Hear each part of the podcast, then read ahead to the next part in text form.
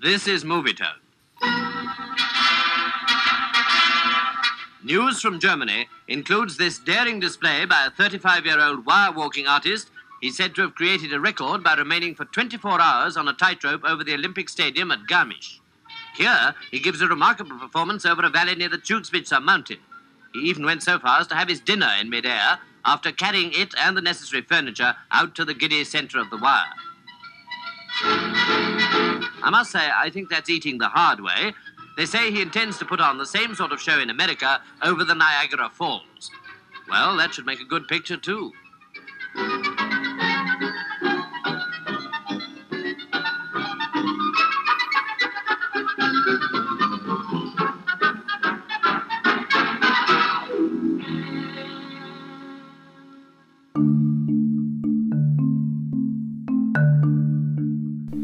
Charles Blondin is perhaps history's most celebrated high wire walker. He was known for crossing the Niagara Gorge in 1859, 1,200 feet across and 170 feet off the ground. He later repeated the stunt, upping the ante by walking blindfolded, pushing a wheelbarrow, cooking a meal midway through the rope, and for carrying a man on his back across the wire. This last stunt, however, nearly cost both men their lives during a show in 1892. I'm Mark Hartzman, and you're listening to The Time a Man Tried to Take His Life While Riding Piggyback on the High Wire on Weird Historian.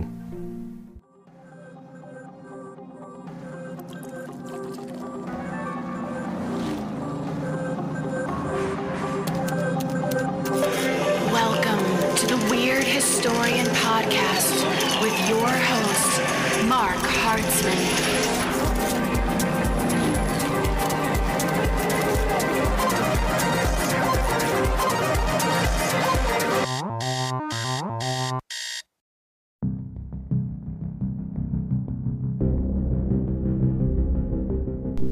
The performance was in Chicago, and Blondin found the volunteer brave enough to be carried along the walk. But this daring piggybacker had a reason for his courageousness, which he revealed to Blondin midway across the wire after beginning to laugh. What is it that amuses you? the stuntman asked curiously. Oh, a comic idea has just struck me, the man said, according to newspaper accounts. I was thinking what sort of a face you would pull if, during the next half minute, both of us were to fall down upon the audience. Blondin assured him no such thing would happen. After all, this was just a typical day's work to him. But I have determined upon this occasion to take my life, the man explained. He then made the attempt, trying to shake Blondin from the rope, but Blondin didn't share the rider's plans, and instead dropped his balance pole and held the man with enough force to keep him still. The daredevil continued walking until safely reaching the other side, where he slid the suicidal fellow off his shoulders and immediately knocked him unconscious to avoid any further death wish scuffles. It was the last time Blondin carried a complete stranger on his back.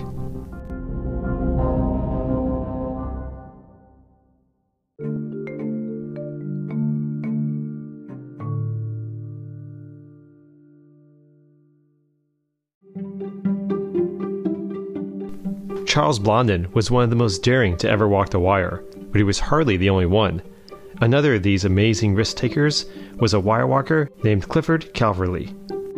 On October 12, 1892, 22 year old Calverley attached a three quarter inch steel cable across the Niagara River Gorge, 200 feet above the rushing rapids. After just a few months of training while living in Toronto, Calverley performed several successful stunts before an amazed crowd, including a walk across the wire in just over six minutes.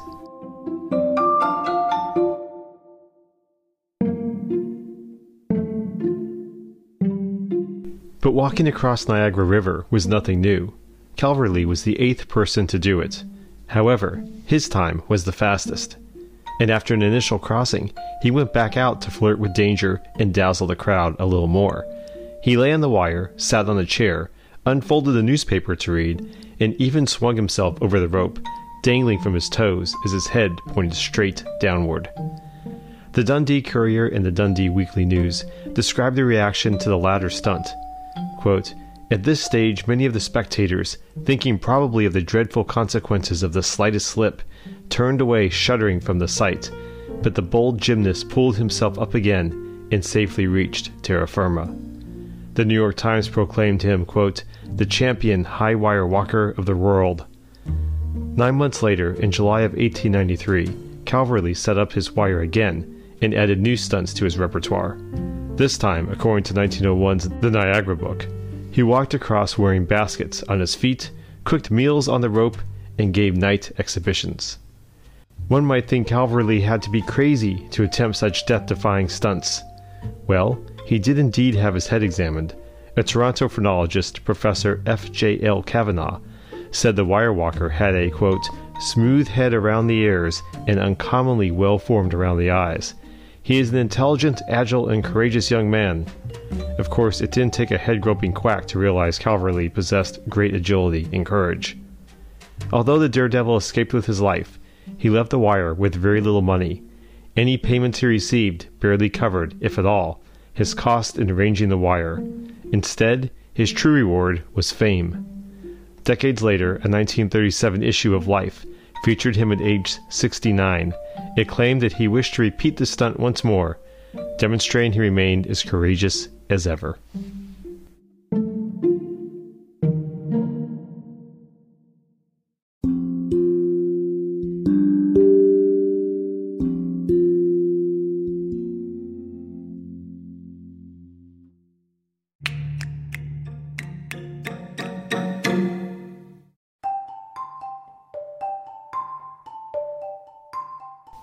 The circus arts have produced countless creative and innovative performers, like Blondin and Calverley, who we just heard about, to human cannonballs and hair hanging wonders.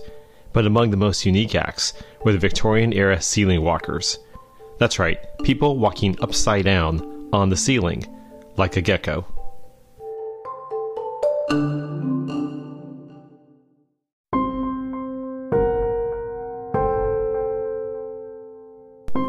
One of these ceiling walkers was known as Amy, the human fly. She'd begin her act by sitting on the trapeze and facing the audience, as any trapeze artist might do.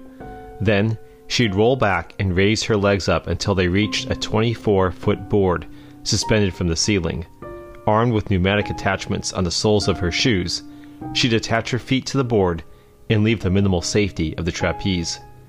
With her head and hair hanging downward, She'd take steady, suction cupped steps backward and walk the length of the board, then turn and head back. Amy was daring, but she wasn't crazy.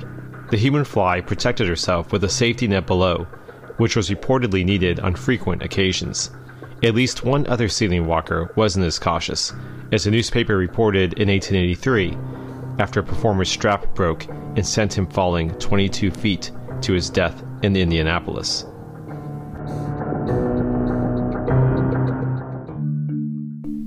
Ricky Jay wrote of several ceiling walkers in his wondrous book, Jay's Journal of Anomalies. One of them, Richard Sands, was dubbed the Airwalker at Drury Lane. His boots suctioned him to the ceiling, and he always used the net. Well, almost always. Jay quotes an article from 1861 in which another performer describes Sands' demise. Quote, After walking on the marble slab in the circus, somebody bet him he couldn't do it on any ceiling, and he, for a wager, went to a town hall and done it and broke his neck. A section of the ceiling's plaster had broken off during his attempt. Shortly after, in November of 1862, Frank Buckland wrote about his observations of a performer called Omar. Unlike Amy and Sands, Omar didn't have suction equipped shoes. He placed his feet inside rings hanging from a frame on a ceiling, 90 feet above the ground. Quote, These performances are most fraught with danger, imminent literally at every step. To go through them must require pluck more than human beings generally possess, nerves and limbs of iron, quickness of motion and thought, combined with steadiness and agility, Buckland noted. Omar claimed to have spent 11 years learning the stunt and said the most difficult part was to, quote, keep the blood out of his head while dangling upside down. He knew of no other performer who could, or wanted to, replicate his feat.